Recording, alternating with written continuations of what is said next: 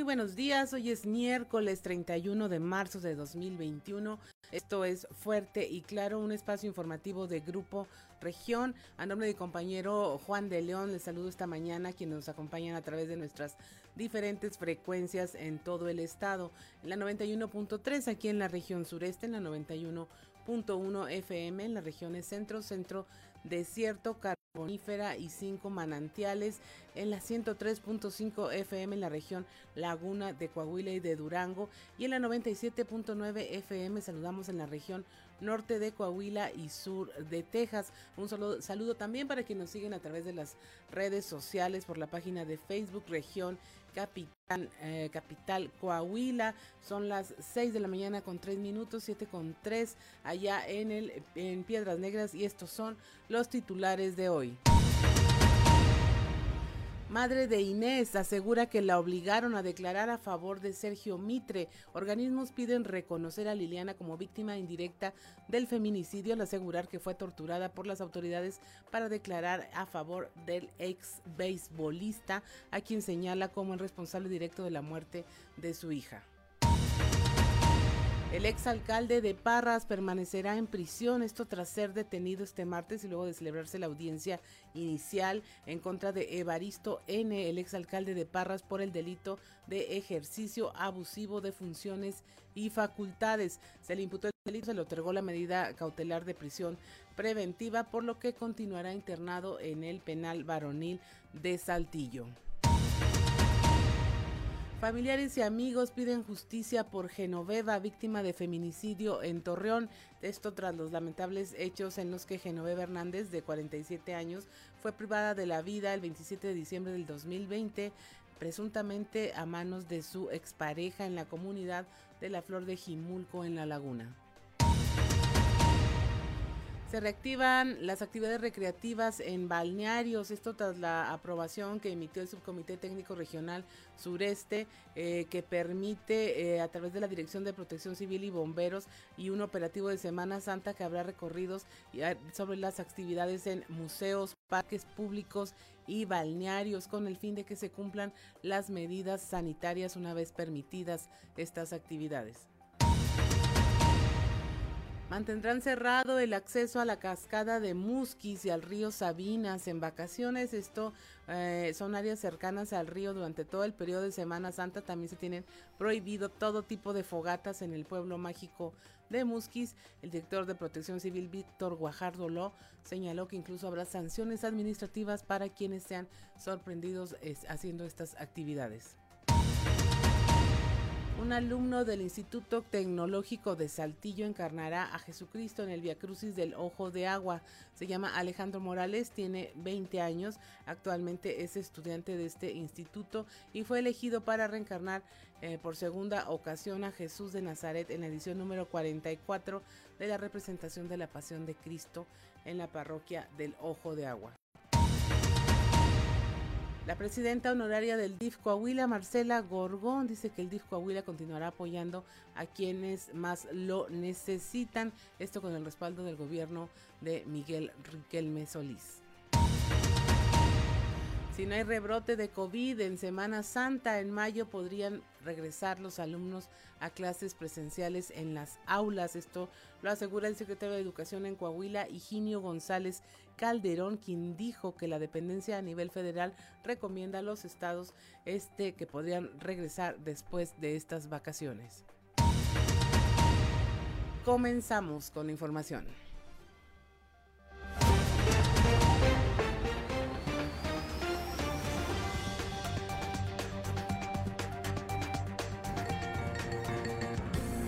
Es Fuerte y Claro transmitiendo para todo Coahuila. Fuerte y claro, las noticias como son, con Claudio Linda Morán y Juan de León.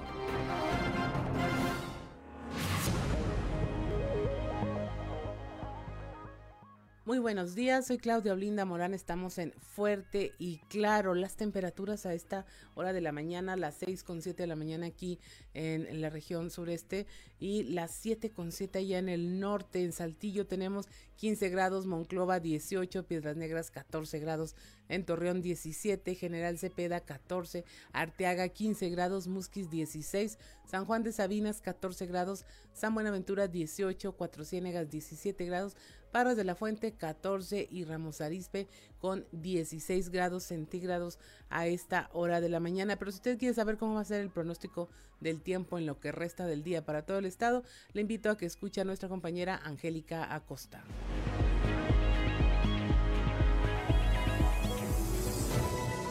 El pronóstico del tiempo con Angélica Acosta.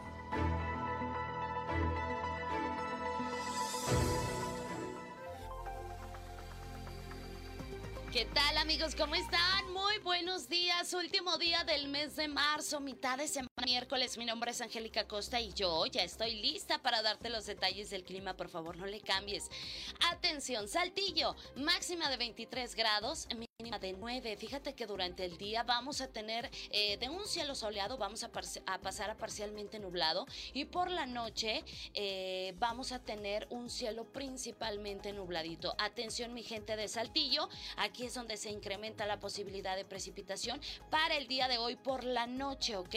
Tenemos 55% de probabilidad de lluvia, así que si vas a andar por la calle, maneja con mucho cuidado, ¿ok? Monclova, Coahuila, comparación del día de ayer, hoy baja un poquito el Termómetro 24 grados se espera como máxima, aún así va a estar agradable, ¿verdad? Mínima de 15. Durante el día principalmente soleado, por la noche principalmente nubladito.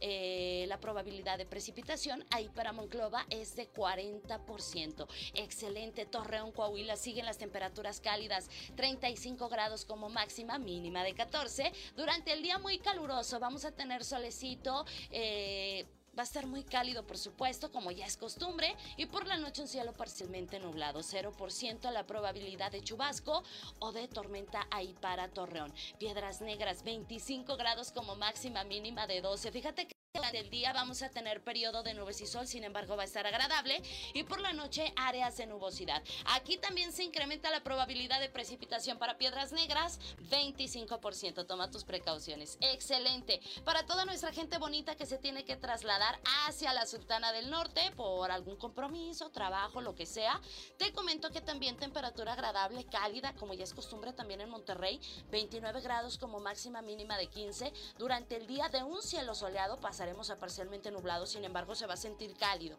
Ok, por la noche un cielo eh, parcialmente nubladito y bueno, de igual manera para Monterrey también se incrementa la probabilidad de precipitación por la noche, 62%. Toma tus precauciones. Ahí están los detalles del clima, mi gente bonito, que tenga un excelente mitad de semana y siga muy bien informado. Buenos días. El pronóstico del tiempo con Angélica Acosta.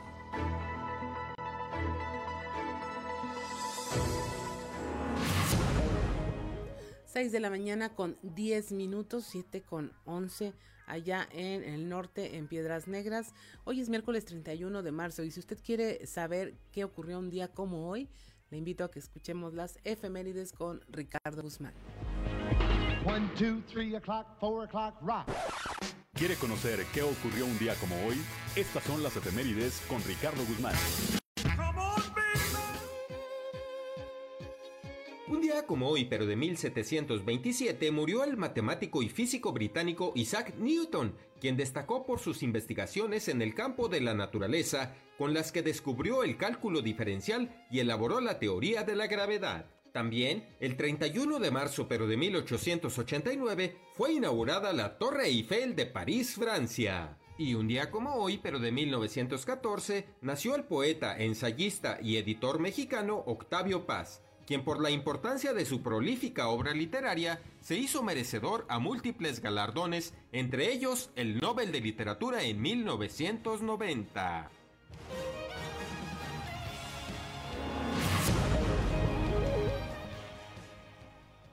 6 de la mañana con 12 minutos, 7 con 12 allá en Piedras Negras, la temperatura en Saltillo 15 grados, en Monclova 18, Piedras Negras 14, Torreón 17 grados centígrados, General Cepeda 14, Arteaga 15, Musquis 16, San Juan de Sabinas 14, San Buenaventura 18 grados, Cuatro Ciénegas 17, Barras de la Fuente 14 y Ramos Arispe 16 grados, las temperaturas agradables en la mayor parte del territorio coahuilense a esta hora de la mañana. Y si usted, si usted quiere tener un pretexto para celebrar hoy, pues vamos a buscar a los amigos que se llamen como los santos del día. Tenemos a Amos, Benjamín, Cornelia y Balbina. Si usted conoce a alguien que lleve este nombre, como dice mi compañero Juan de León, felicítelo, celebre con todas las medidas sanitarias, pero no lo deje pasar. Amos, Benjamín, Cornelia y Balbina. Por si usted conoce a alguien que se llame así, felicítelo. Son las 6 de la mañana con 13 minutos y es la hora de ir a los deportes con Noé Santoyo. Resumen Estadio con Noé Santoyo.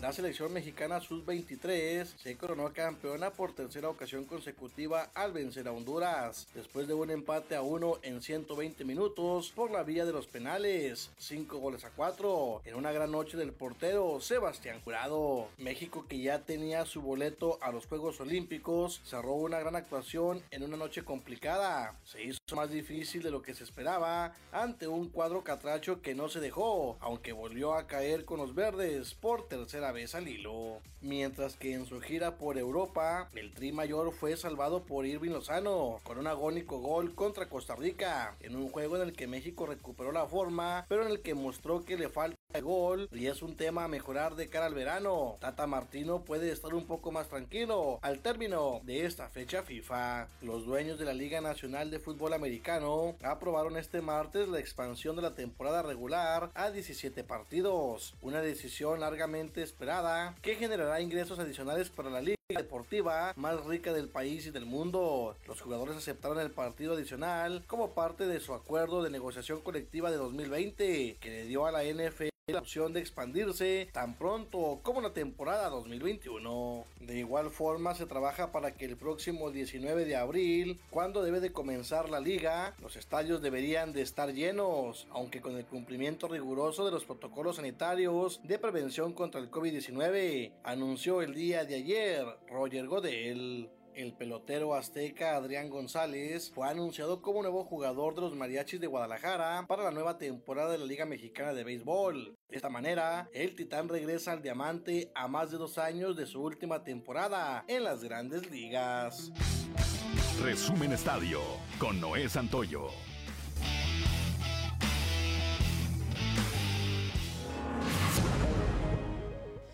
6 de la mañana con 15 minutos, 7 con 15 allá en el norte del estado. Soy Claudia Linda Morales, estamos en Fuerte y claro, mire, la cotización peso dólar el día de ayer nos quedamos en 20 pesos con 52 centavos por dólar. Ahora tenemos 20 pesos con 51 centavos. Se movió un centavito el tipo de cambio a la compra el promedio 20 con 26 a la venta 20 con 77 centavos. Y ahora mire, vamos a la información nacional. Le presentamos un resumen de las noticias más importantes, las que más tienen que ver con nosotros y las decisiones que hay que tomar a lo largo de la jornada. Dice el presidente Andrés Manuel López Obrador que una vez vacunados los adultos mayores se vacunará ya a los maestros. Esto dice a la vamos a ir construyendo la nueva realidad y apenas se concluya esta etapa se eh, inicia con los trabajadores del sector educativo para volver a las aulas, dice de ser posible antes de concluir el ciclo escolar actual, esto durante su informe de los primeros 100 días de su tercer año de gobierno. Este jueves y viernes, le recordamos, estarán cerrados los bancos. La Asociación de Bancos de México, ABM, informó que el del primero al 2 de abril las sucursales bancarias permanecerán cerradas ya que son días feriados. Los bancos que ofrecen sus servicios dentro de almacenes comerciales y supermercados abrirán al público ese día en los horarios tradicionales, no obstante que son días festivos y que recordó que seguirá funcionando la banca digital, electrónica y los servicios telefónicos.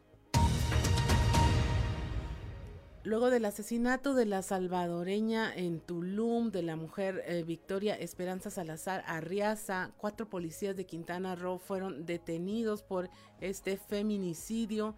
El director de dicha corporación en Tulum, Nesger Vicencio, fue destituido del cargo y este ahí lo que se concluye es que eran policías de tránsito, una mujer y tres hombres que no tenían capacitación, es lo que están diciendo las autoridades allá en Tulum, Quintana Roo. En Cancún se desploma una avioneta que hacía maniobras para revelar el sexo de un bebé, este servicio que contratan algunas parejas para teñir ya sea con color azul o rosa eh, en cualquier un objeto, en este caso era la estela de un avión la que iba a indicar si había si iba a ser niño o niña, eh, se murieron después de haber desplomado. Eh, esta era una avioneta tipo Cessna, se desplomó en aguas de una laguna en Cancún, Quintana Roo. Los padres eh, grabaron el momento del accidente y bueno, era una, una nave propiedad de la empresa Somex. En la sede del Instituto Nacional Electoral en la Ciudad de México, la dirigencia nacional de Morena presentó cuatro recursos de apelación y 26 solicitudes de juicio para la protección de los derechos político-electorales de los ciudadanos, en este caso de sus candidatos o aspirantes a candidaturas a quienes no se les aceptaron los registros por haber entregado o no entregado en tiempo eh, en el tiempo pertinente y fijado sus gastos de precampañas. El Papa Francisco acepta la renuncia del obispo de Tamaulipas, es el obispo Antonio González Sánchez, que eh, bueno, es recordado porque en medio de la pandemia dijo que usar cubrebocas era no confiar en Dios.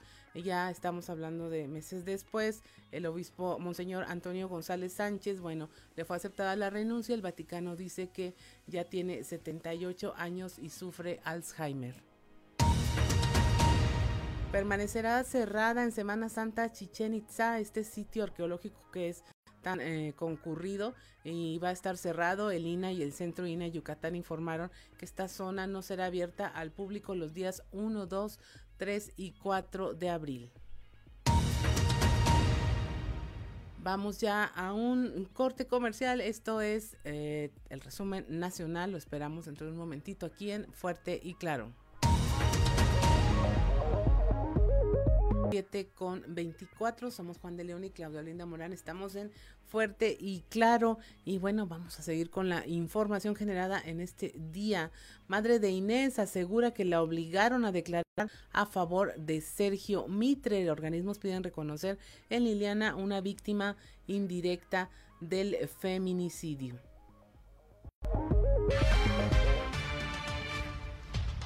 Cosas que, creo que hay que tener muy claro y que me gustaría que tu auditorio conociera es que eh, Liliana estaba siendo víctima de violencia junto con su hija durante la relación que estaba viviendo con, con Sergio. Y dentro de ese contexto de violencia es que, violencia física, violencia psicológica, eh, de todo tipo, es que ella entra en, este proceso y es en ese contexto en el que ocurren los hechos. La, los abogados eh, no solo no solo han presionado a Liliana desde el primer momento, incluso la han presionado para que ellos mismos acepten la defensa, pues sí que es eh, pues es indebida porque no puede haber una, una defensa que, que que sea compatible cuando quien, a, quien están defendiendo también es al, al coimputado. Y eh, bueno, Liliana fue víctima de tortura durante la detención en, la que le estaban obligando a declarar, eh, autoincriminarse y declarar a favor de Sergio. Entonces, eh, los abogados también... ¿Obligaron a Liliana la, defensa o la fiscalía? La fiscalía eh, ejerció actos de tortura durante la detención de Liliana. Esto ha sido pues señalado en reiteradas ocasiones por tu para declarar a favor de Sergio. Así es. Y también fue coaccionada por los abogados eh, para, para emitir este tipo de declaraciones. Bien. 6 de la mañana, 26 minutos, 7 con 26 ahí a quien escuchamos hablar es a Anel Pineda Martín, que es integrante de Encauce Consultoría y habla en representación de siete colectivos y organizaciones de apoyo a la mujer eh, que hicieron un trabajo con expertas forensas internacionales e independientes que realizaron un proceso de exhumación, investigación de campo, entrevistas y análisis de la evidencia física que arrojaron estas pruebas que demuestran en apariencia la inocencia de Liliana. Pero continuamos con la información y vamos ahora a este recorrido que hacemos por todo el estado con eh, nuestros compañeros allá en las regiones. Familiares y amigos piden justicia por Genoveva, víctima de feminicidio en Torreón. Genoveva Hernández, de 47 años, fue asesinada el 27 de diciembre del 2020. Nos tiene la información nuestro compañero Víctor Barrón.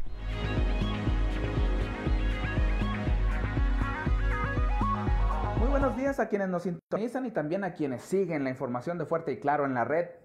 En temas de la comarca lagunera, a tres meses del feminicidio de Genoveva, hechos ocurridos en el poblado de la Flor de Jimulco, municipio de Torreón, familiares y gente cercana a la víctima exigieron justicia, pues su expareja y presunto responsable de arrebatarle la vida sigue en libertad. Escuchemos las palabras de Marta Elena Hernández, hermana de Genoveva. Pues nosotros aquí estamos, este, pues nada más para hacer justicia, o sea que, que nos escuchen para, porque queremos justicia del asesinato de mi hermana, que fue el 27 de diciembre del 2020, que ya son tres meses y no hemos visto nada de avances. Pues realmente no han, pues no hemos visto avances de nada, de nada. De hecho tenía cuatro denuncias y nunca, nunca hicieron nada. cuatro denuncias porque e, e, ella, ya había tenido un, un intento de asesinato y no, ni siquiera lo encerraban. Este, ella se movía por acá y por allá, y, pero pues la verdad que no, no, no, no, ella no miraba apoyo de, de nada y ella sí decía, dice, entonces eh, el apoyo cuando me lo van a dar cuando me muera, le digo, y, desgraciadamente pues está muerta y no, no han hecho, siguen lo mismo. No, no, ella, ella, ella fue en la flor de Jimulco, sábado y domingo, que era el día de descanso, se iba para allá. Por lo mismo, porque tenía miedo de estar aquí. Pero él la seguía hasta allá, la amenazaba, hasta 100 mensajes de texto le mandaba diarios. No, nunca la dejó en paz. Cuatro años que ella, eh, ella ya estaba separada de él. Pero él nunca se quedó conforme de que, que lo haya dejado. Dijo Marta Elena que el presunto asesino continúa amenazando, esta vez a la familia de Genoveva, a través de mensajes en las redes sociales, motivo por el cual la familia exigió que las autoridades emprendan su rastreo por medios tecnológicos. Esta es toda la información. Desde La Laguna reportó Víctor Barrón. Que tengan un día excelente. Gracias, gracias a Víctor Barrón. Muy buenos días. 6 de la mañana con 29 minutos, 7 de la mañana con 29 minutos allá en el municipio de Piedras Negras. Continuamos aquí en el sureste con Leslie Delgado. Siguen, eh, bueno, tras casi dos meses de que fueran intervenidas de manera inicial algunas nomenclaturas del centro histórico de Saltillo con nombres de las víctimas de feminicidio. Esta acción se ha replicado en otros sectores de la capital, como en las colonias Mirasierra y Zaragoza. Leslie Delgado, muy buenos días.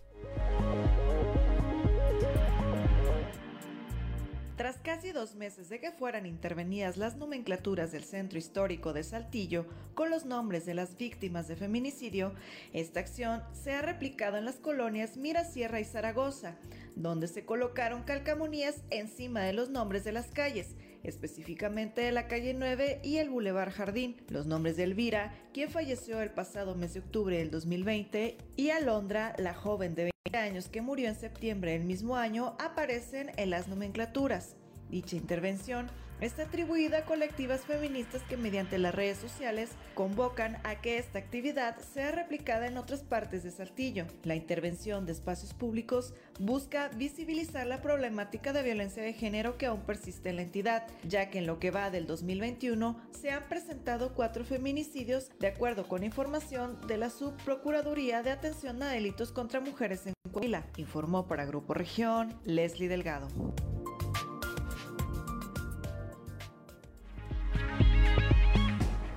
Ya son las 6 de la mañana, 6 de la mañana con 31 minutos, 7 de la mañana con 31 minutos allá en el municipio de Piedras Negras.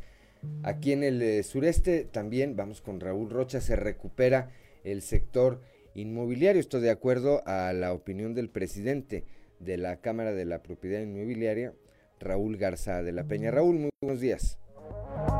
¿Qué tal compañeros? Buen día. Esta es la información para el día de hoy. La recuperación de la construcción de la vivienda en Saltillo se va dando en los tres primeros meses del año tras la reactivación económica que se ha dado en el estado, consideró el presidente de la Cámara de la Propiedad Inmobiliaria de la región sureste, Raúl Garza de la Peña. Señaló que durante la pandemia del coronavirus en 2020, la industria inmobiliaria tuvo una caída del 20%, pero ya da signos de su recuperación a finales de este mes. Creo que sí, se ha estado reactivando la, la economía en el, en el sector inmobiliario. Eso, eso, es una realidad a raíz de que obviamente la, la economía de, de, la región y del país también se, se, ha, reactivado. Eso pues se, da, se da también en, el sector inmobiliario. En, primer lugar, obviamente, la construcción de vivienda. ¿Por qué? Porque pues, por la incertidumbre de verdad de que mucha gente se quedó sin empleo, pues ya no podían solicitar los créditos para, para la adquisición de la misma. Y también en el tema de las, las rentas hubo una disminución ¿verdad? En, los meses más críticos, marzo y abril, que fue cuando se cerraron muchas actividades no esenciales en, el Estado y en el país. Eso redundó a que se redujeran las, las rentas, ¿verdad? En la negociación entre arrendadores y arrendatarios y ahorita pues ya está normal las, el, el tema de, de las rentas. Esta es la información para el día de hoy. Buen día. Gracias, Raúl Rocha. 6 de la mañana con 33 minutos, 7 de la mañana con 33 minutos allá en Piedras Negras. Claudio Linda Morán, ¿qué más tenemos? Bueno, allá en la región carbonífera se mantendrá cerrado el acceso a la cascada de Musquis y al río de Sabinas. En vacaciones al río Sabinas, el director de Protección Civil, Víctor Guajardo, señala que incluso habrá sanciones para a quienes sean sorprendidos con estas actividades. Nuestro compañero Moisés Santiago nos tiene la información a detalle. Muy buenos días, Juan. Muy buenos días, Claudia. Es un placer saludarles desde la región carbonífera. Esta es la información que tenemos para el día de hoy. Se mantendrá cerrado el acceso a la cascada y áreas cercanas al río Sabinas durante el periodo vacacional de esta semana, que tiene, se tiene prohibido todo tipo de fogatas también en el pueblo mágico de Musquis. El director de Protección Civil, Víctor Guajardo Lu, señaló que incluso habrá sanciones administrativas para quienes sean sorprendidos.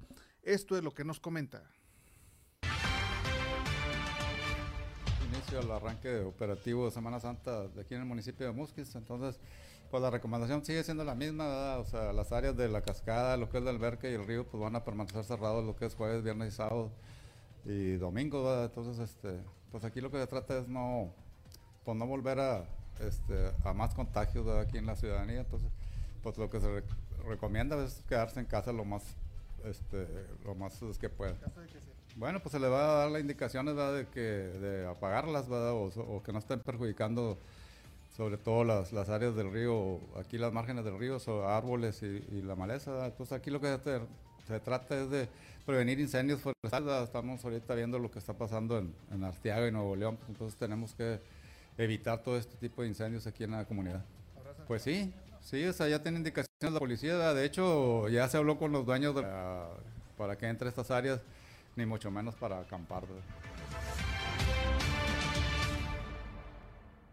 Bien, pues sin duda alguna que habrá sanciones administrativas para que se arriesgue usted, quédese en casa, es la recomendación de las autoridades. Bien, esta es la información que tenemos para Fuerte y Claro desde la región carbonífera, su amigo y servidor Moisés Santiago.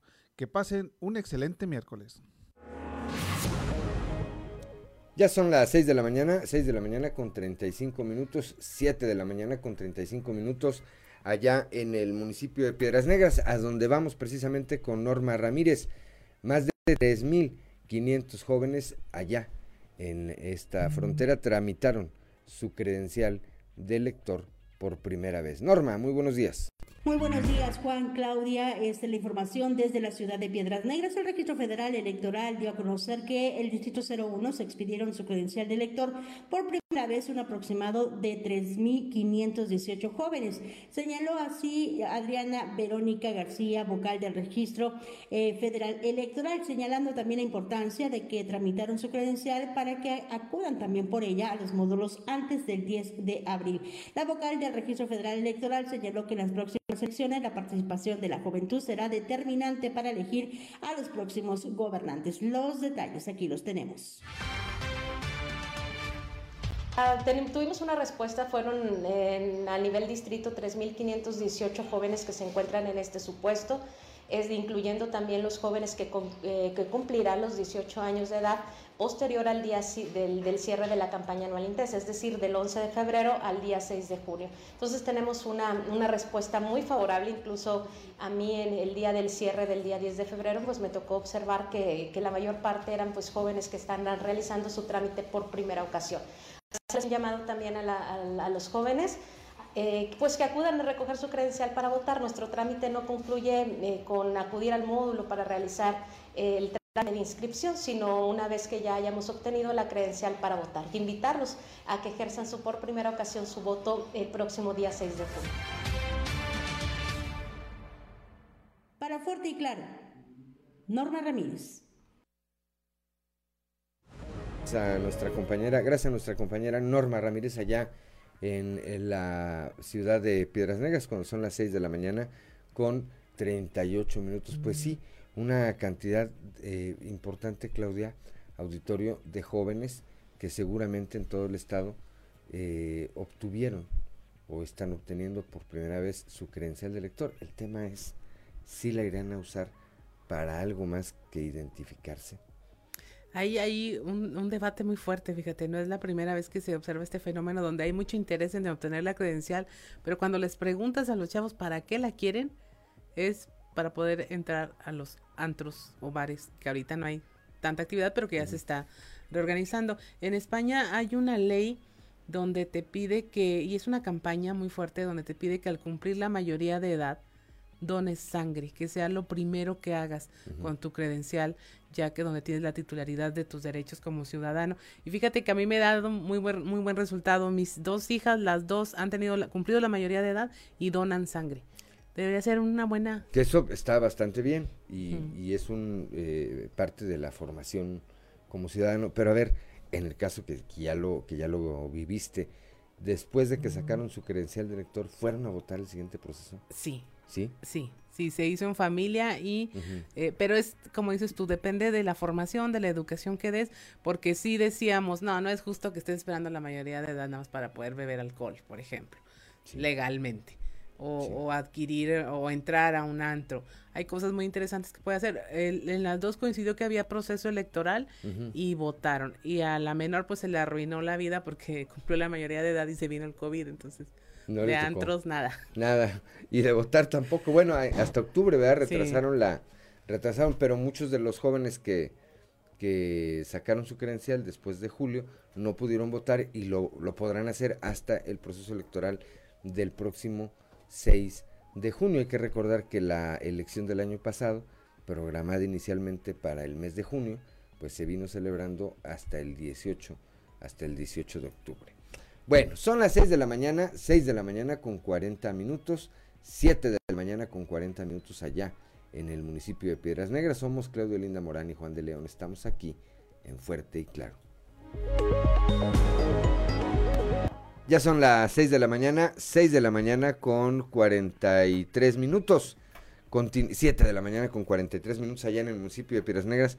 Continuamos esta mañana aquí con la eh, información y vamos ahora Vamos ahora a la portada, a la portada de nuestro periódico eh, Capital, que en su portada, que en su portada del día de hoy, pues destaca, destaca esta información de la que hablaba ya hace un momento nuestra compañera Claudia Olinda Morán, este testimonio que dan eh, organismos de apoyo a la mujer en voz de Liliana, esta mujer acusada de del feminicidio de su propia hija, eh, siendo pareja del beisbolista Sergio N. Bueno, pues dicen que ella es inocente, que fue obligada a declarar en favor de él o incluso en contra de ella misma por las autoridades ministeriales.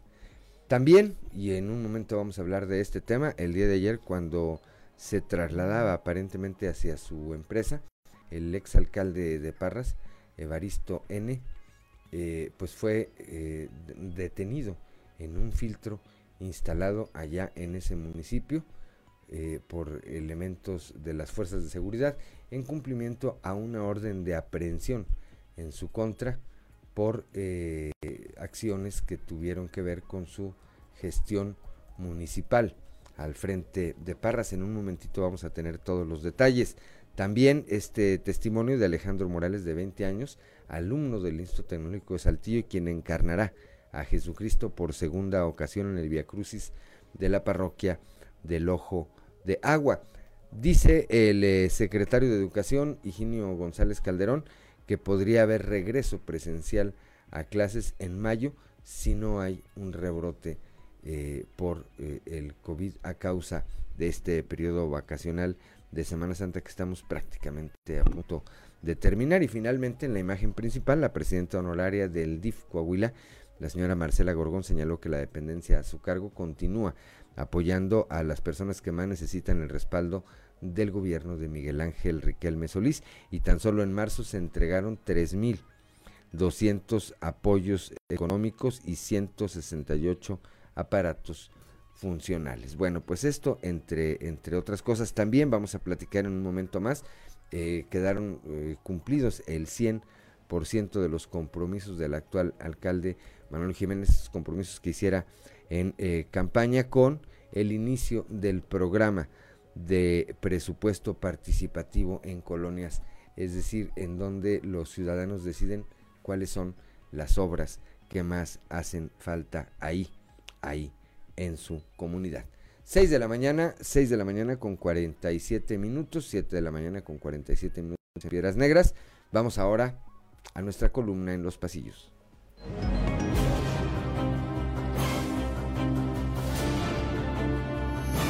Y en el cartón de hoy, a mí, que nos presenta al primer trompeta Tanex Sánchez dándole un delicioso atole con el dedo a Miroslava Sánchez y a José Ángel Pérez mientras les dice, les comunico que Luis Fernando ganó la encuesta. ¿Y a quién encuestaron?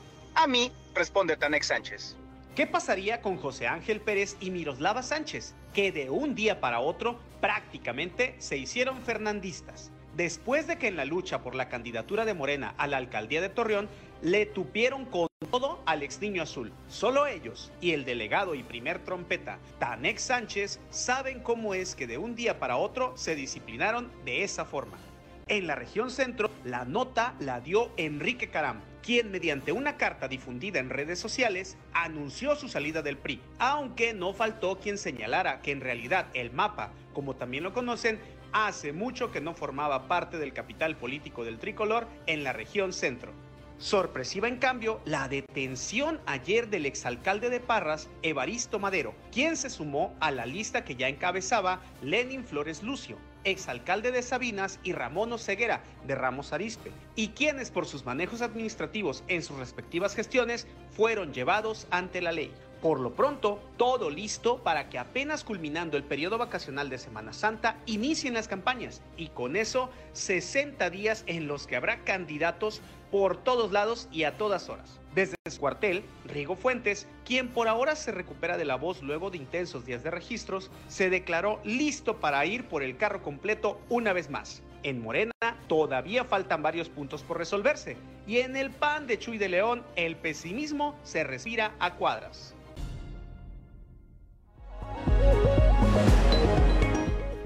Ya son las 6 de la mañana, 6 de la mañana con 49 minutos, 7 de la mañana con 49 minutos. Ya está Christopher, ya está Christopher Vanegas en la línea telefónica. Christopher Vanegas, bueno, pues el día de ayer fue detenido el exalcalde de Parras, Evaristo N. Platícanos, muy buenos días. Hola, ¿qué tal Juan? Muy buenos días. Y pues sí, como bien comentas, el día de ayer por la mañana se presentó la detención del exalcalde de Parras, Evaristo N., quien es señalado por actos de corrupción durante su mandato al frente del municipio. Ante esto, pues se realizó una audiencia, la audiencia inicial, eh, en su contra, esto bajo la causa penal 349-2020, en donde pues el Ministerio Público dio a conocer por los cuales los delitos sería procesado el exmandatario de ya de del municipio de Parras. De acuerdo a las investigaciones eh, y, a, y a la solicitud del Ministerio Público, se solicitó la imputación del delito de ejercicio ilegal de atribuciones y facultades, en donde habría eh, donde se habría documentado también el mal uso de recursos públicos. Esto luego de que eh, en el año 2018 y de acuerdo con lo expuesto por el Ministerio Público ante la juez que presidió la audiencia, que fue Graciela Elizalde, el exmandatario autorizó la venta de un inmueble en donde eran las oficinas de Profeco, está en el mercado número 5 ya en el municipio de Parras, el mercado que se encuentra en el centro de, de Parras a una mujer identificada como Ana N. Esto, eh, repito, en el año 2018 por la cantidad de 990 mil pesos, el cual el predio pues estaba evaluado en poco más de 3 millones. Pero cabe señalar y cabe aclarar que esta acción está fuera de sus funciones, ya que al ser una propiedad pública, la autorización de la venta del inmueble eh, tuvo que ser aprobada por el Congreso del Estado se mandó la solicitud al Congreso del Estado para eh, realizar la venta de este inmueble. Sin embargo, para cuando el Congreso eh, falló negando la venta de, esta propiedad, esta pues ya se había eh, vendido. De acuerdo con lo del Ministerio Público, esta venta se realizó para solventar una deuda que se tenía con CFE por 900 mil pesos, la cual este pues tuvo que realizarse para, eh, digo, el, el, predio se tuvo que vender para solventar eh, los gastos de esta venta, Juan. Y pues bueno, el Ministerio Público presentó eh, este alegato y estos datos de prueba ante la juez, al igual que pues la defensa intentó desacreditar el caso diciendo que se había presentado una detención ilegal, sin embargo la juez falló a favor del Ministerio Público, por lo que el exmandatario este, terminó detenido con la medida cautelar de prisión preventiva al menos hasta que se lleve a cabo la audiencia de vinculación a proceso. Esta será el domingo 4 de abril a, a mediodía. En el mediodía se llevará a cabo esta audiencia y pues bueno, por lo pronto el exalcalde de Parra se encuentra detenido en el centro penitenciario varonil de Saltillo, Juan. Así es. Bueno, pues eh, por lo pronto, por lo pronto, eh, Evaristo eh, N, auditorio, se suma a la lista que ya encabezaban, decíamos, Lenin Flores Lucio, exalcalde de Sabinas, y Ramón Oceguera, exalcalde de Ramos Arispe, que han sido ya llevados ante la justicia por eh, inconsistencias o por irregularidades eh, eh, financieras cometidas durante, durante su mandato. Y efectivamente, pues se ve que el más sorprendido, como suele suceder en estos casos, fue el propio exalcalde, iba de mezclilla, en, en, en, camiseta. Incluso me llamó la atención porque pues iba muy tranquilo Christopher. Sí, iba, eh, iba muy tranquilo el momento de, de la detención y el momento en el que fue la audiencia también llegó, este, pues muy tranquilo, eh, saludó cordialmente a, a, la juez y a, a, todos los que estábamos presentes dentro de la audiencia, quedó, que cabe señalar que quedó un poco más de, de dos horas por el alegato del Ministerio Público de la Defensa y las explicaciones que realizaba la juez. Y pues bueno, eh, finalmente se determinó que que sería procesado por este por estos delitos y eh, pues que tenía que estar eh, como con la medida cautelar de prisión preventiva por lo que pues, en estos momentos se encuentra ahorita en el penal varonil de Saltillo. Pues por lo pronto ahí va a continuar hasta al menos el próximo 4 de abril cuando se esta segunda audiencia y se determine eh, su situación jurídica. Gracias, como siempre, Christopher. Muy buenos días. Que tengas excelente mañana, con un gusto en saludarte. 6 de la mañana con 54 minutos, 7 de la mañana con 54 minutos allá en Piedras Negras. Pues curioso, Claudia, auditorio. Este, ¿en qué en qué años fue alcalde Evaristo Madero? Mira, lo tenemos en 2000, eh, en la más reciente fue con las eh, alcaldías de un año. De un año. Yo creo que le apostó a la reelección, no, pero luego no no no ganó o algo así. Y es todo un personaje este hombre, ya había sido alcalde también en 2000.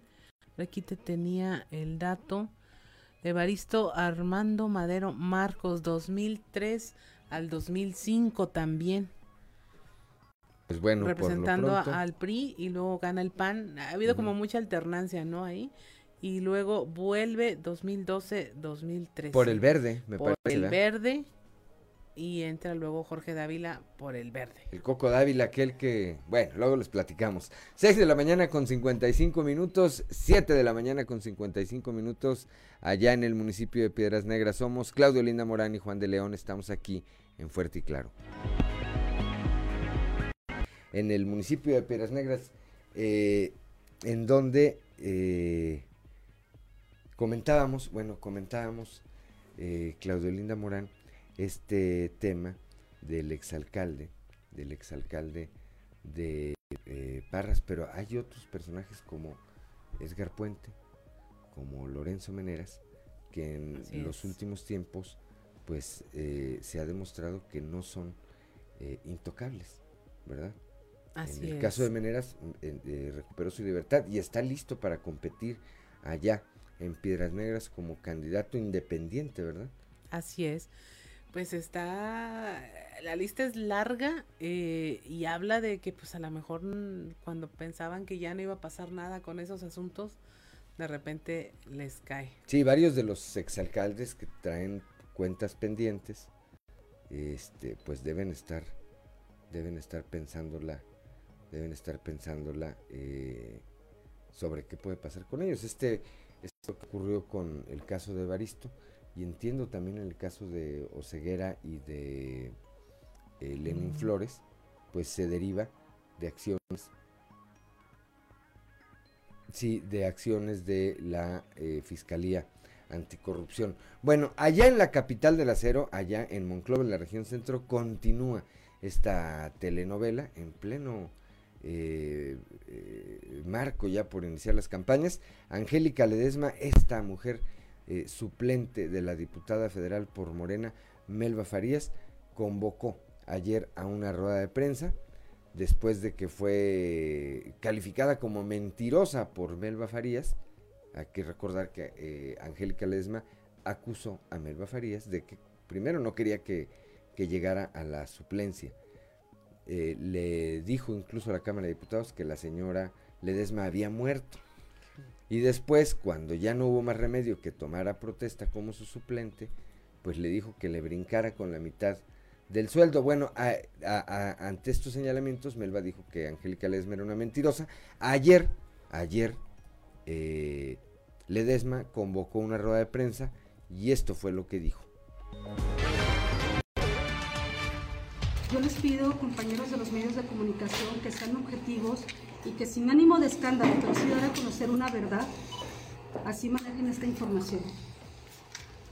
Va por todos los habitantes al que ustedes y yo pertenecemos, va por Coahuila. Coahuila necesita mucho y necesita que se esté planeando para traer políticas públicas a este estado y traer beneficios, no para estar, no quiero decir la palabra, pero ustedes ya entienden cuál es. Melba, yo te estoy escuchando perfecto. Concretamente, que yo lo que quiero es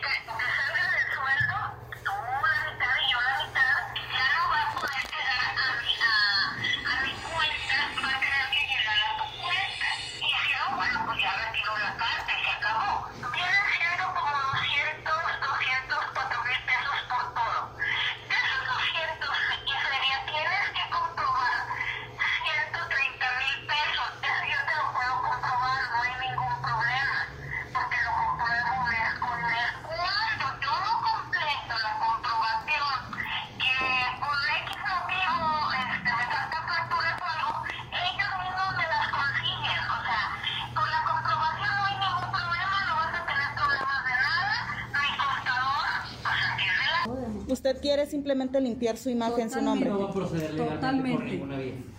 Eh, vamos a analizarlo porque, bueno, yo ya estoy sorprendida de lo que ella hace. Si ella sigue, voy a tener que hacerlo. Ya son las 7 de la mañana con 3 minutos, 8 de la mañana con 3 minutos. Pues muy claro ahí el audio eh, o esa llamada que exhibe eh, Angélica Ledesma y en donde pues claramente se escucha a Melba Farías diciendo pues la del Puebla, la del Puebla, Claudio Linda Morán. Así es, pues es que ya es constituyente de un delito, ¿no? Eso de, de fingir, de utilizar amenazas, de documentar falsamente la muerte de una persona para cobrar por, que por no. un lado, por otro, esto que dice, bueno, a ver, lo fiscal yo te lo compruebo y yo, consigo, las facturas. Yo me consigo las facturas. ¿Qué dirá Arturo Herrera, el secretario de Hacienda? ¿Qué dirá el responsable del SAT? Bueno, pues ahí les va ese trompo a la uña con la diputada federal Melba Farías, que además pretende reelegirse en su cargo como legisladora federal. 7 de la mañana con 4 minutos, 8 de la mañana con 4 minutos allá en el municipio de Piedras Negras. ¿Qué más tenemos, Claudio Linda Morán? Bueno, aquí en la región sureste ya se van a permitir las actividades recreativas en los balnearios. Esto tras la aprobación que emitió el, subcomité técnico regional eh, para el operativo Semana Santa Segura 2021. Se realizarán, se podrán realizar recorridos en museos, parques públicos y balnearios siempre y cuando se cumplan las medidas sanitarias. Va a haber vigilancia, dice el titular de Protección Civil, Alberto Neira. También para precisar en la cuestión de balnearios eh, de toda esta situación, ¿ya está permitido el acceso al público y si van a tener operativos? Sí, en este caso eh, el operativo Semana Santa Segura 2021 que lanza la Dirección de Protección Civil y Bomberos llevará a cabo la revisión de establecimientos tanto en la zona urbana como en la zona rural y dentro de nuestro operativo estaremos revisando museos, estaremos revisando parques públicos, estaremos revisando balnearios, los balnearios que están solamente aprobados y que elevaron su petición al subcomité para poder aperturar en esta temporada, así como también estamos revisando plazas comerciales y seguiremos eh, supervisando el cumplimiento de todas las medidas sanitarias vigentes por el subcomité técnico regional COVID-19 Sureste. 7 de la mañana, 7 de la mañana con 6 minutos, 8 de la mañana con 6 minutos allá en Piedras pues solamente que les pongan vigilancia. Creo que es importante la, la vigilancia, especialmente en un momento en que mucha gente quiere eh, salir, quiere disfrutar ya de este tipo de actividades, pues hay que tener mucho cuidado. Primero con los niños, ¿verdad? Eh, con alguien que no vaya a sufrir un eh, percance que después haya que lamentar. Y después con el propio comportamiento. El otro día Ricardo Guzmán pasaba unas escenas de un pleito en un balneario. Este, pero ese hace cuánto fue, Ricardo? ¿Reciente? Ah, bueno, pues ahora que re, eh, reaperturaron, que reaperturaron aquí un negocio que se llama El Molino, en la capital del estado, pues hubo una batalla campal allá, al mejor estilo del de la chancla allá en Acapulco, en donde, en Cancún, no sé en dónde fue, que también se viralizó, así, todos contra todos. Entonces, pues el, eh, habrá que estar atentos a ver cómo les va eh, con este reinicio de actividades. Claudio Linda Morán, ¿qué más tenemos? Bueno, ya retiraron el producto de esta vigilancia, retiraron a 12 personas de la zona protegida en Zapalinamé. Esto en los operativos que se tuvieron en las serranías. Estas 12 personas fueron regresadas al tratar de incursionar en áreas y zonas protegidas. El domingo por la tarde, ya cuando cerramos en la última línea de operativo, llegamos a un total de 12 personas, las cuales fueron eh, regresadas de estas zonas protegidas, con la finalidad de que evitaran adentrarse en estos lugares y principalmente cuidar dos situaciones, las, los incendios forestales como los que hemos tenido semanas anteriores y también la seguridad de las personas, principalmente por si llegaran a perderse o adentrarse de más en estas zonas que muchas de las veces no las conocen y pues desencadenar por ahí algún operativo de búsqueda y rescate de las mismas. En este caso, todas las personas que estuvimos abordando este fin de semana entendieron la situación que prevalece principalmente en torno a los incendios forestales y accedieron voluntariamente a retirarse de estas zonas. Comentarles que estos operativos siguen todas estas semanas con la finalidad de seguir vigilando, notificando y previniendo en todo momento algún incendio forestal. A partir del día jueves tendremos ya formalmente montado un punto en el ejido Providencia, esto con razón de la Semana Santa propiamente, el cual estará vigilando todos los ejidos de aquella zona. Eh, estaremos llevando a cabo la vigilancia principalmente en ejidos como Cuauhtémoc, el Recreo, el Pino, para prevenir eh, algún eh, riesgo de incendio forestal, pero también para estar vigilando el cumplimiento de las medidas sanitarias vigentes. Ya son las 7 de la mañana, 7 de la mañana con 9 minutos, 8 de la mañana con 9 minutos allá en el municipio de Piedras Negras. Bueno, eh, encarnar por segundo año consecutivo un alumno del Instituto Tecnológico de Saltillo encarnará a Jesucristo en este ya muy tradicional Vía Crucis del Ojo de Agua. Leslie Delgado nos tiene esta historia. Alejandro Morales, un joven de 20 años y que actualmente estudia en el Instituto Tecnológico de Saltillo, fue el elegido para encarnar por segunda ocasión al personaje de Jesús de Nazaret en la edición número 44 de la representación de la Pasión de Cristo en la parroquia del Ojo de Agua, la cual es una de las más simbólicas del norte del país desde 1977. Al respecto, Alex expresó que se siente indigno por representar un papel de suma importancia. Además, recalcó que la preparación espiritual es el acto más importante que debió seguir desde que le notificaron que de nueva cuenta actuaría como Jesús en el Via Crucis. Recién decía que desde el año pasado, pues me siento indigno, ¿verdad? Porque es un papel muy hermoso en el cual siento ahora una felicidad enorme, una responsabilidad muy bonita y más que nada representarlo nada más en el Via Crucis, quisiera representarlo también con mi vida, ¿verdad? Entonces muy contento, un poco nervioso, pero con mucha alegría. Dicha representación fue grabada durante la semana pasada en diversas locaciones aledañas a la parroquia del Ojo de Agua, para que sea transmitida este primero y 2 de abril a las 8 de la noche y 3 de la tarde respectivamente, a través de la página de Facebook y de la página www.eucaristream.com para evitar aglomeraciones de fieles católicos. Bueno, gracias a Dios con todo el equipo de, del Via Crucis, con el profe Ricardo, con los directores Lalo y Zulema, el párroco, mi familia, me han ayudado bastante a venir siguiendo esta preparación para el Via Crucis. Es una preparación física, una preparación prepararse para el papel, aprenderse, memorizar, psicológica, pero la más importante, la preparación espiritual. Tener en mente y en el corazón que se viene a servir y que no es a, a, mí a quien me van a ver, sino es a Jesús, a nuestro Señor Jesucristo. Y pues es muy hermoso este trayecto, es muy hermoso esta preparación, me encanta y la volvería a hacer las veces que sea necesario. Informó para Grupo Región Leslie Delgado.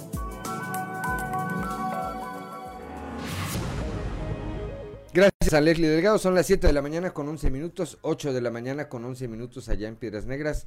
Somos Juan de León Claudio Linda Morán. Claudio Linda Morán y Juan de León continuamos aquí en Fuerte y Claro para todo el estado de Coahuila. Claudio Linda Morán. Así es, Juan. Y bueno, ahora vamos a platicar eh, con el padre Josué García. Él, eh, bueno, fue designado con nosotros con la diócesis de Saltillo para que nos hablara de cómo llevar a cabo estas celebraciones tan específicas de la Semana Mayor, de la Semana Santa, eh, cumpliendo todos los protocolos sanitarios, qué sí se puede hacer, que no. Sabemos que, por ejemplo, va a haber una representación del de, eh, Via Crucis, pero que sea transmitida en línea, a dónde podrán ir y en sí cómo poder eh, cumplir con todos estos eh, rituales de la liturgia católica en estos tiempos de pandemia, donde la gente necesita mucho reforzar eh, su fe, necesita seguir haciendo cosas que le hagan sentir bien y sin duda todo esto de la Semana Santa para muchos católicos es muy importante y muy valioso continuar con esta celebración. Buenos días, Padre. ¿Qué tal? Muy buenos días, Juan y Claudia. Qué gusto poder saludarlos. Y pues también a través de, su programa saludar prácticamente todo el estado de Coahuila a través de esta magia de la radio, ¿verdad? Así es. Muy, muy buenos días. Este, pues sí, como, como bien lo mencionabas, Claudia, eh, en efecto, pues la Semana Santa siempre es una semana distinta. Para algunos, sin duda alguna, es tiempo de vacaciones, de relajamiento, para muchos otros es tiempo de, de recogimiento. Creo yo que ambas cosas son válidas. Desde luego que pues eh, eh, el ir a, a, descansar pues sin duda no es fruto de, del trabajo. Pero también, eh, como bien lo mencionabas, todos naturalmente tenemos esa tendencia a relacionarnos con la divinidad independientemente de la de la fe que profesemos. Pero bueno pues desde luego que se hace un poco más marcada la, la cuestión católica porque bueno pues somos somos una iglesia que eh, eh, por muchos siglos milenios hemos hemos hecho todas estas celebraciones de la Semana Santa y siempre con ese sentido de darle esperanza pues a la gente en medio de lo que vive no hay que recordar que eh, nosotros como Iglesia Católica lo que celebramos en la Semana Santa son tres cosas. Es eh, eh, la pasión, la muerte, pero sobre todo la resurrección del Señor. Desde luego que nuestra fe se centra siempre en un Jesús vivo, en un Jesús que ha vencido a la muerte, pero no podemos entender nosotros a un resucitado si antes no lo hemos contemplado crucificado. Tú no puedes entender a alguien que eh, adquiere la vida de Dios, que es la resurrección. A veces confundimos eh, la resurrección con volver a la vida y no, son dos cosas completamente distintas. Una persona eh, eh, puede volver a la vida después de haber experimentado por algunos minutos o segundos la muerte, pero vuelve a morir. En cambio, en la resurrección no. La resurrección es entrar de lleno en la vida de Dios de una vez y para siempre. Bueno, pues no podemos contemplar nosotros a un Jesús que se glorifica, que es glorificado por el Padre, perdón, eh, pero eh, sin antes haberlo contemplado crucificado. Entonces, prácticamente ese es el sentido de la Semana Santa, ¿no? El irnos preparando, una preparación que se inició desde el miércoles de ceniza pasado, son 40 días de preparación espiritual, y prácticamente los días fuertes iniciarán el día de mañana, jueves, con la misa vespertina de la Cena del Señor que es lo que luego en nuestras parroquias la gente conoce como el lavatorio de los pies, ¿no? A veces pensamos que eh, la Semana Santa empieza el domingo de Ramos, no, empieza prácticamente las celebraciones principales con la misa del jueves, del jueves eh, eh, por la tarde, ¿no? Mañana por la mañana, eh, perdón, hoy por la mañana, comúnmente es el jueves, la liturgia de la iglesia nos marca que debería ser el jueves por la mañana, hoy por la mañana alrededor de las 11 de la mañana estará nuestro señor obispo don Hilario González haciendo una celebración eucarística en donde se bendicen santos óleos. Eh, la iglesia dentro de sus sacramentos utiliza símbolos de la antigüedad, desde luego, eh, pero que tienen un, un, fuerte carácter simbólico. Uno de ellos es eh, eh, el aceite.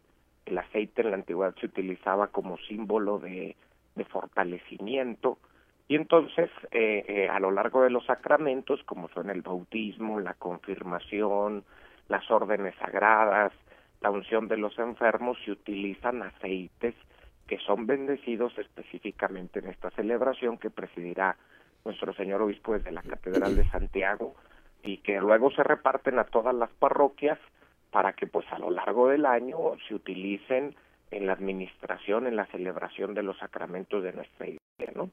Eh, pero, eh, vuelvo a insistir, eh, la celebración propiamente de Semana Santa iniciará el día de mañana en las, cada una de las parroquias con eh, la institución, el, el, el, celebrar la institución de la Eucaristía, es lo que celebramos el jueves santo fundamentalmente, pero también por otra parte celebramos eh, el que Jesús nos dejó un mandamiento del amor, que lo expresamos a través del lavatorio de los pies, que en este año, para evitar un contacto físico entre las personas, pues no tendremos este símbolo de lavatorio de, de los pies.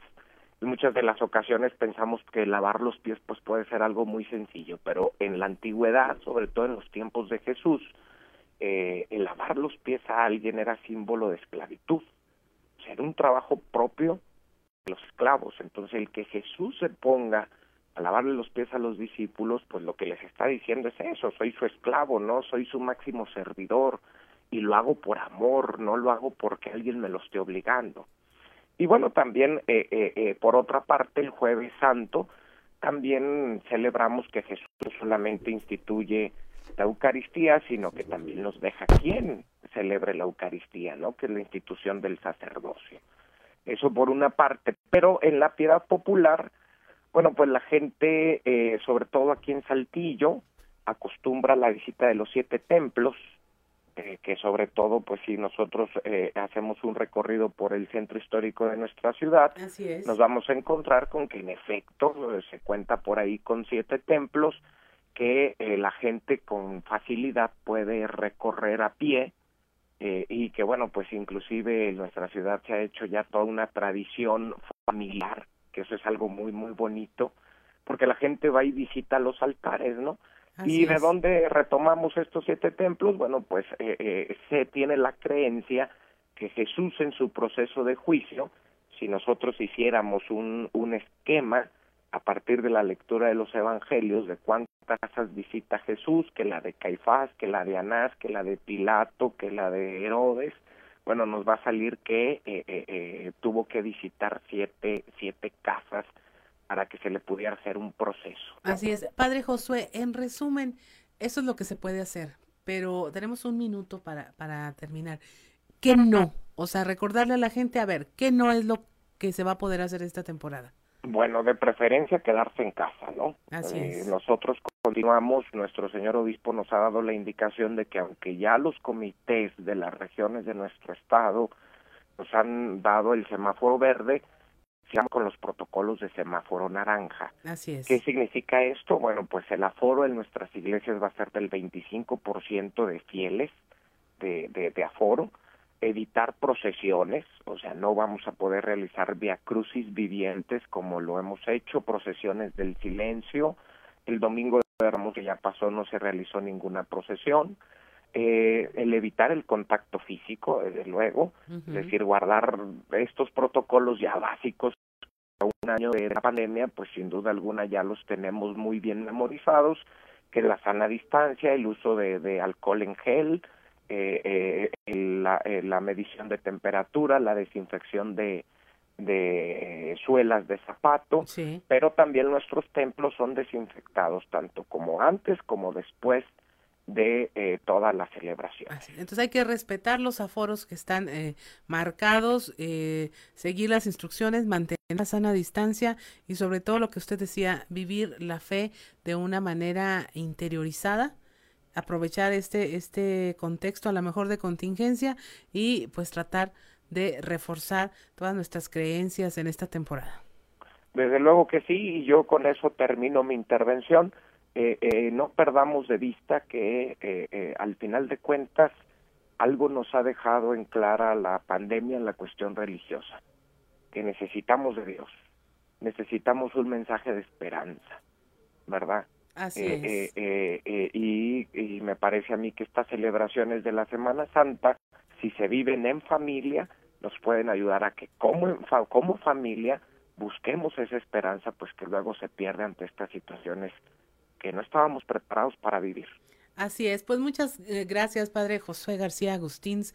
Eh, le agradecemos que haya estado con nosotros. Somos Juan de León y Claudia Olinda Morán y estamos en Fuerte y Claro.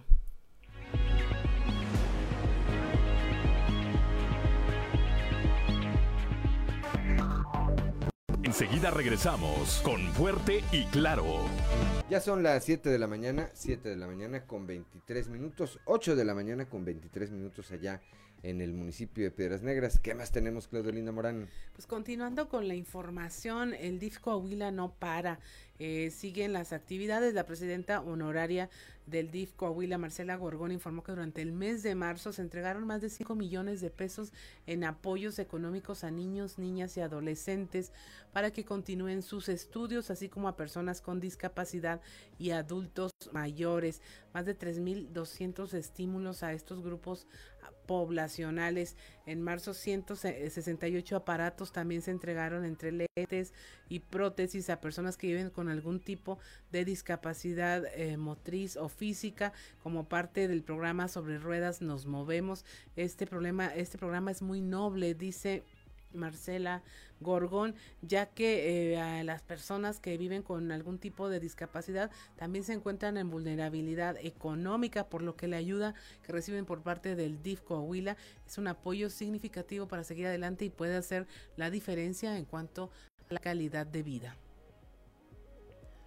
También, continuando con la información estatal, eh, permiten las descargas del avión DC-10 a Coahuila avanzar al 85% del control y 75% en la liquidación del incendio en la Pinalosa, iniciado en la Pinalosa.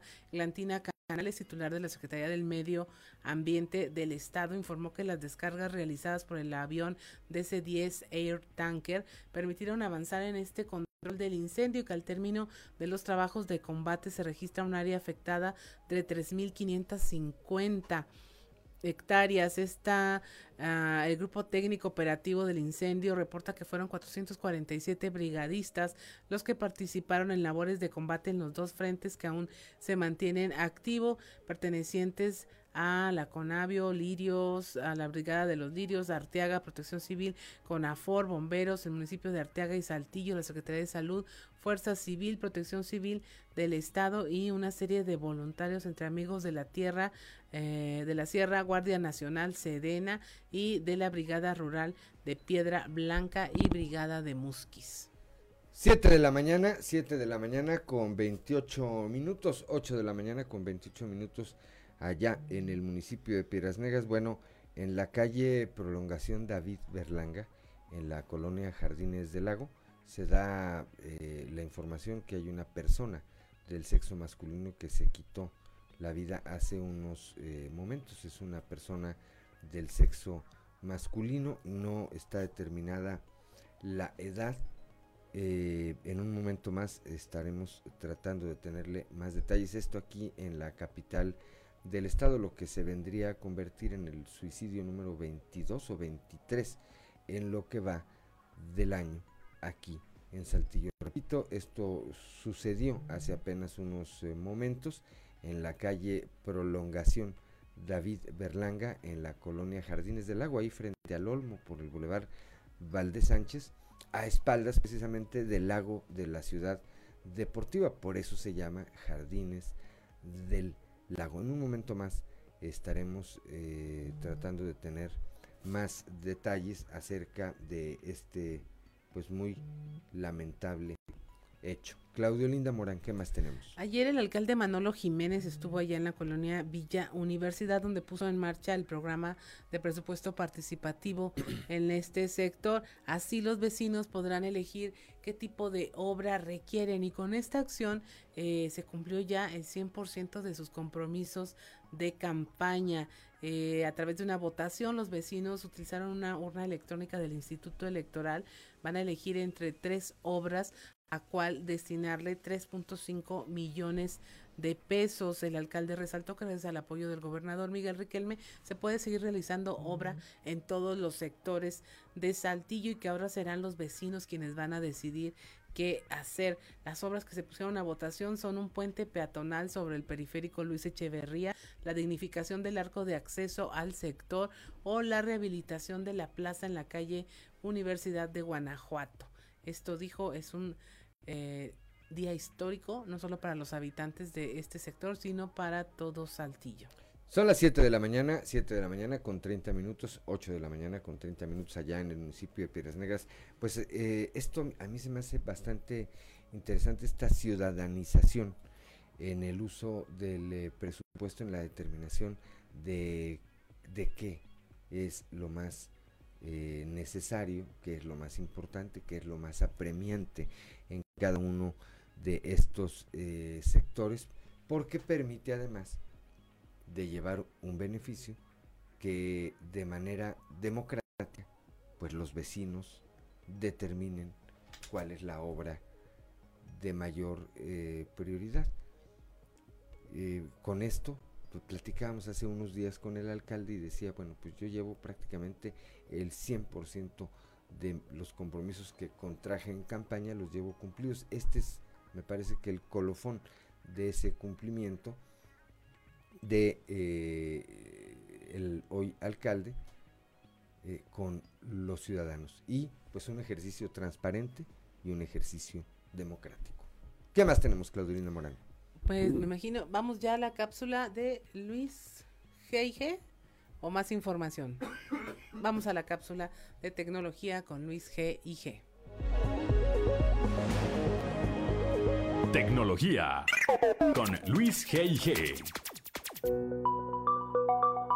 A ver, respóndanme algo. ¿Cuánto han gastado en videojuegos durante los últimos 12 meses? Y bueno, claro, no me estoy refiriendo únicamente a consolas o nuevos títulos, sino por ejemplo cables HDMI, controles, teclados, sillas, micrófonos, unidades de almacenamiento y todo tipo de aditamento con el fin de videojugar. A ver, ¿cuánto le has invertido? Hace algunos días la compañía de CIU compartió un informe en donde se menciona que en México, hasta finales del 2020, el valor de la industria de los videojuegos alcanzó los 32.229 millones de pesos. Asimismo, que en el cuarto trimestre del 2020, Xbox tenía el 60.7% de la participación en el mercado, PlayStation el 29.2% y Nintendo el 10.1%. El mismo informe mencionaba que hasta el último cuarto del año pasado, en México ya había 72.3 millones de gamers. 75% de ellos juegan en el teléfono celular, 20% en consolas, 8% en tabletas, 6% en la computadora y 4% en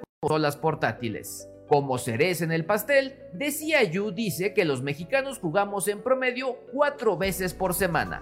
Del total de gamers, 11.6% ha competido en torneos en línea, 8.4% ve canales de videojuegos en internet y 15.4% ve torneos profesionales en la red. De forma personal, puedo decir que al cierre de este cuarto ya he probado teclados, ratones, títulos, sillas, así como tres computadoras relacionadas con el mercado gamer, una de ellas solo con el fin de probar su tarjeta gráfica. Indudablemente, se trata de una industria que va viento en popa y que busca cubrir todos los aspectos de este ecosistema. Tecnología con Luis G.I.G. Son las 7 de la mañana, 7 de la mañana con 34 minutos, 8 con 34, allá en Piedras Negras. El secretario de Educación en Coahuila, Higinio González Calderón, dice que si no hay rebote de COVID en Semana Santa en mayo, ya se podría estar regresando a las aulas. Con la secretaria de, Educación de la y ella está recomendando como la responsabilidad de abrir o no abrir las escuelas es, eh, es facultad de los estados, no de la federación. Entonces ella está recomendando que dos semanas después de Semana Santa para medir el impacto de la pandemia durante las vacaciones. Entonces ella está sugiriendo que sea para el día 19, es lo que ella está sugiriendo. La determinación en Coahuila va a seguir siendo de la Secretaría de Salud, en función de la pandemia y de, la georreferenciación que tiene la Secretaría de Salud de cada colonia, de cada municipio, de cada polígono poblacional este, y de cada escuela. Entonces ellos son los que nos van a decir durante la semana de Pascua cuáles son las condiciones y en dónde sí podríamos abrir y en dónde no pero nosotros necesitamos cuando menos 29 mil vacunas para los profesores que, que sí dan clase frente a grupo. Todavía no es un hecho entonces que se les pueda dar esta aplicación. Todavía no es un hecho. Ya son las 7 de la mañana, 7 de la mañana con 35 minutos, 8 de la mañana con 35 minutos. Vamos ahora allá a la Perla de la Laguna, a Torreón. Mariano Serna Muñoz, quien es el nuevo presidente de la Cámara Nacional de Comercio de la Canaco allá en la Perla de la Laguna, dice que al tomar las riendas del sector, los principales desafíos eh, son el fortalecimiento de los negocios tras los estragos económicos causados por la pandemia, así como el tema del ambulantaje que actualmente significa pérdidas por alrededor del 20% para el comercio organizado. Escuchemos. Los retos pues, es seguir, fortaleciendo, o sea, seguir fortaleciendo el comercio, el comercio establecido de aquí de la, de la ciudad, seguir trabajando, luchando por ello, para que con las condiciones de, laborales y condiciones económicas y se estén dando y, ellos estén cada vez re- repuntando o reabriendo sus negocios, porque también hubo muchos problemas y ese es el- el gran reto que tenemos. Sí, o sea, el, el ambulantaje definitivamente sí está creciendo y sí nos afecta mucho el comercio establecido. Entonces, de hecho, con las autoridades municipales eh, y estatales, o con, todas las autoridades, se habla y se platica y se les pide que se, eh, creen las condiciones para que toda esa gente que esté en informalidad se incorpore a la formalidad y competir en igualdad de circunstancias con todos los comercios establecidos. Y, y, por ahí en el centro histórico, pues yo creo que sí, ahorita nos debe estar pegando 20%, 30% en, la, en nuestras ventas, porque pues no es lo mismo competir contra gente que está vendiendo en las calles sin, sin ninguna regulación. Son las 7 de la mañana con 37 minutos, 8 de la mañana con 37 minutos allá en el municipio de Piedras Negras, allá en la carbonífera, en la carbonífera después de una considerable pérdida eh, por eh, la pandemia, el sector turístico espera que con esta reactivación pues haya un repunte en los ingresos que hay por esa vía. Escuchemos a Delia Karina Treviño Robles, quien es subsecretaria, subsecretaria de turismo allá en esa región. Basado en los números de contagios que, que hoy nos dan semáforo verde para poder reactivar responsablemente algunos puntos turísticos de las regiones. Eh, Como lo sabemos aquí en la región carbonífera, tenemos el pueblo mágico de Mosquis, que como vemos eh, en el 2019 que teníamos un año bueno, ¿verdad? Sin pandemia, eh, esperamos en el estado de Coahuila, tuvimos un millón de visitantes, donde estos dejaron una derrama económica de 600 millones de pesos y, y que en el 2020 cayó porque fue pues un año atípico con la pandemia a un 92%, quedando solamente un 8% activo, ¿verdad?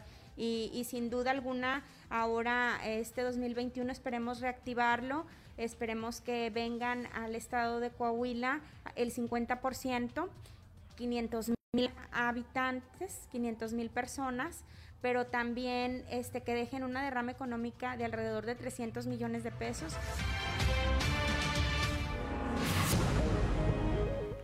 Ya son las 7 de la mañana, 7 de la mañana con 39 minutos, 8 de la mañana con 39 minutos. Por cierto, eh, me parece que, no me parece, le quitaría yo el me parece, este fin de semana, este domingo específicamente, ya nos emparejamos en el horario, ¿verdad? Cambia el horario de tal manera que ahora sí, eh, nosotros nos adelantamos una hora, ¿verdad? Así es, vamos a dejar de tener ese déjà vu con Piedras Negras y con el resto de las familias en otras, en otras fronteras donde ya van una hora adelantados.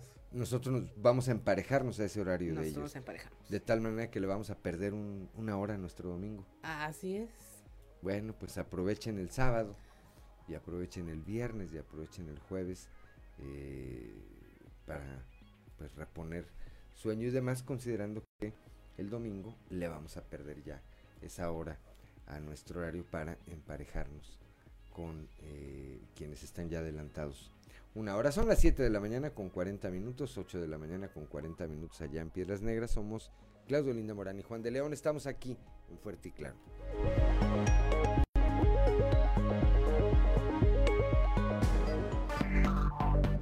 Son las 7 de la mañana, 7 de la mañana con 45 minutos, 8 de la mañana con 45 minutos allá en el municipio de Piedras Negras. Vamos ahora a las voces de hoy en Fuerte y Claro con Ricardo Guzmán. Lo dijeron fuerte y claro en región sureste. Anel Pineda Martín, integrante de Encauce Consultoría. Madre de Inés asegura la obligaron a declarar a favor del exjugador de Zaraperos Sergio Mitre. Diana fue víctima de tortura durante la detención en, el- en la que le estaban obligando a declarar, eh, autoincriminarse y declarar a favor de Sergio. Tu Para padre- declarar a favor de Sergio. Así es. Región Laguna. Marta Elena Hernández Tapia, hermana de víctima de feminicidio. Familiares y amigos piden justicia por Genoveva, víctima de feminicidio en Torreón. que nos escuchen para porque queremos justicia del asesinato de mi hermana. Región Centro. Angélica Ledesma, diputada suplente, se defiende de ataques de Melba Farías, presenta evidencias en rueda de prensa. Después de mostrarles toda esta serie de pruebas que por primera y única vez lo haré, ya basta, yo no me voy a prestar a un juego burdo y tampoco voy a ser tapadera de nadie. Región Carbonífera. Víctor Guajardo Lu, director de Protección Civil de Musquis, mantendrán cerrado el acceso a la cascada de Musquis y al río Sabinas en vacaciones. Las áreas de la cascada, lo que es la alberca y el río, pues van a permanecer cerrados lo que es jueves, viernes y sábado y domingo. ¿verdad? Entonces... Región Norte. Adriana Verónica García, vocal del Registro Federal Electoral. Alrededor de 3.518 jóvenes tramitaron su credencial de elector por primera vez. Fueron en- a nivel distrito 3.518 jóvenes que se encuentran en este supuesto. Las voces de hoy en Fuerte y Claro.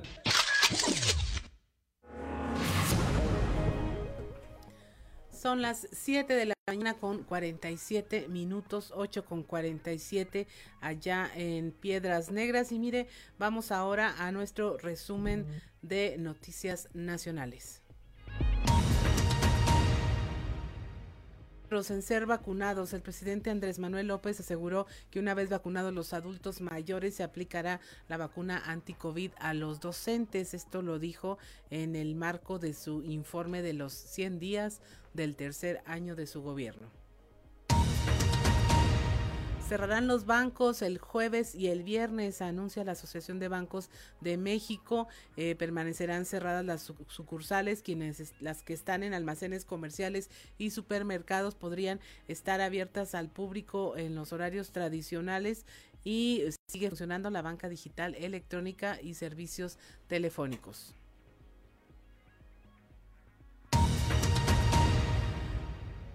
En Quintana Roo, va- vamos a una llamada, continuamos Sí. con la información. Eh, sí, gracias, gracias Claudia eh, Morán. Ya está en la línea telefónica nuestro compañero Christopher Vanegas, que está ahí en la colonia Jardines del Lago, en donde hace unos momentos decíamos, pues se reportó eh, lamentablemente un suicidio más. Christopher, muy buenos días. ¿Qué tal, Juan? Buenos días. Pues sí, eh, como bien comentas, ya me encuentro aquí en el lugar eh, de, los, de los hechos, en donde desafortunadamente un hombre eh, de aproximadamente arriba de 40 años eh, se quitó la vida aquí eh, en vía pública. Este hombre fue identificado como Martín Jaime N., eh, quien, repito, aparentemente tiene poco más de 40 años y decidió acabar con su vida aquí en la calle de David Berlanga, eh, pa- para mayor referencia nos encontramos aquí detrás de, de la del Parque Olímpico, aquí por la Deportiva, es aquí donde nos encontramos y fue durante la madrugada que este hombre, de acuerdo a las informaciones de, la de las autoridades, fue durante la madrugada que este hombre decidió acabar con su vida, pues suspendiéndose de un árbol, por lo que ya eh, hace unos momentos fue encontrado por personas que pretendían ir a hacer ejercicio aquí a la ciudad deportiva, quienes inmediatamente realizaron el reporte al sistema estatal de emergencias 911, movilizando autoridades de la policía municipal, quienes eh, pues ya acordonaron el área y se están, están tomando conocimiento de estos hechos. Nos ¿Qué número, ¿Qué número de suicidio es Christopher Vanegas? Eh, es arriba, es el suicidio eh, arriba de, de 20. Ya Sí, es 22 o 23, ¿verdad? Ya. el, el 22, el 22 eh, es el, el que se registra a tan solo aquí en Saltillo en lo que va del año. Este, ah, el 23 porque hace, debemos recordar que hace unos días hubo otro suicidio en la ciudad de Ramos Arizpe, entonces ya en la región sureste ya van 23 suicidios y pues bueno, la mayoría eh, de hombres, la mayoría aquí en el municipio de Saltillo. Pues la, eh, lamentable, Christopher, seguramente en los siguientes minutos, pues tendrás más de- detalles de este hecho. Estaremos atentos. Muchas gracias por tu reporte, como siempre. Que estén, eh, que tengan excelente día y en un momento más nos, con- nos comunicamos para dar más información. Muchas gracias. 7 de la mañana, 7 de la mañana con 51 minutos. ¿Alcanzamos a ir al show de los famosos? Vámonos al show de los famosos. El show de los famosos con Amberly Lozano. Eleazar Gómez publica video ofreciendo una disculpa pública a Tefi Valenzuela. Eleazar Gómez ofreció una disculpa pública a Stephanie Valenzuela, quien lo acusó en noviembre del 2020 de haberla violentado físicamente, razón por la cual permaneció en el reclusorio norte de la Ciudad de México. Este lunes 29 de marzo, Eleazar Gómez reapareció en redes sociales para disculparse con su víctima y cumplir de esa manera con el ordenamiento del juez de que ofreciera una disculpa pública a Tefi Valenzuela. Finalmente, el actor dijo estar arrepentido de los actos que cometió y agradeció a quienes lo apoyaron durante el complicado proceso que ha vivido en prisión.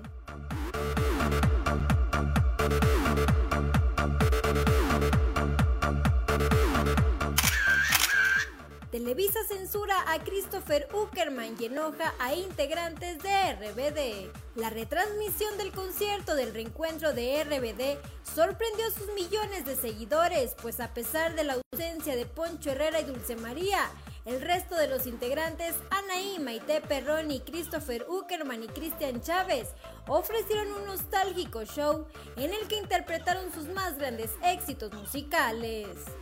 El concierto fue retransmitido el domingo por Televisa, pero algo no salió como se esperaba. La transmisión del concierto de RBD no fue del agrado de dos de los integrantes, pues ignoraron completamente la actuación en solitario de Christopher Uckerman.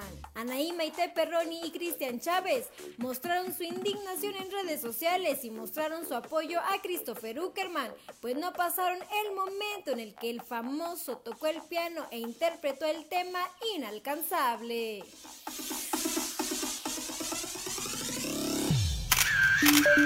Reportó para Grupo Región Amberly Lozano. Ya son las 7 de la mañana con 53 minutos, 8 de la mañana con 53 minutos allá en Piedras Negras, pues prácticamente ya nos vamos esta mañana de miércoles. Gracias, gracias de verdad por eh, acompañarnos.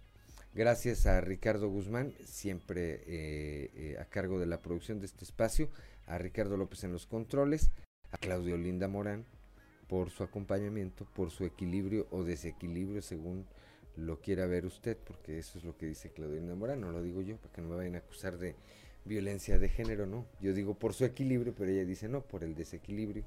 Eh, yo digo que siempre, siempre es importante tener el punto de vista de la mujer. Eso nos da una idea eh, realmente completa de muchas, por no decir que de todas las situaciones. A Uciel y a Cristian eh, que hacen posible la transmisión de este espacio a través de las redes sociales. Gracias, gracias también. Le comentamos que no regresamos sino hasta el próximo lunes a partir de las 6 y hasta las 8 de la mañana. El día de mañana y el viernes, así como el sábado, el sexto día, no tendremos ediciones. No tendremos ediciones. Eh, estaremos de nueva cuenta aquí el próximo lunes el próximo lunes a partir de las 6 y hasta las 8 de la mañana. Les repito, lunes que vamos a estar ya inmersos en las campañas políticas rumbo al próximo 6 de junio. Por lo pronto, pues no me queda sino desearle que pase usted un excelente día, que disfrute si va a descansar, disfrute, pero cuídese. No se trata, no se trata de ir a descansar para regresar contagiado de COVID para contagiar a algunos de nuestros familiares. Hay mil maneras, hay mil maneras de aprovechar estos días de asueto. Yo soy Juan de León y le deseo que tenga un excelente miércoles. Muy buenos días.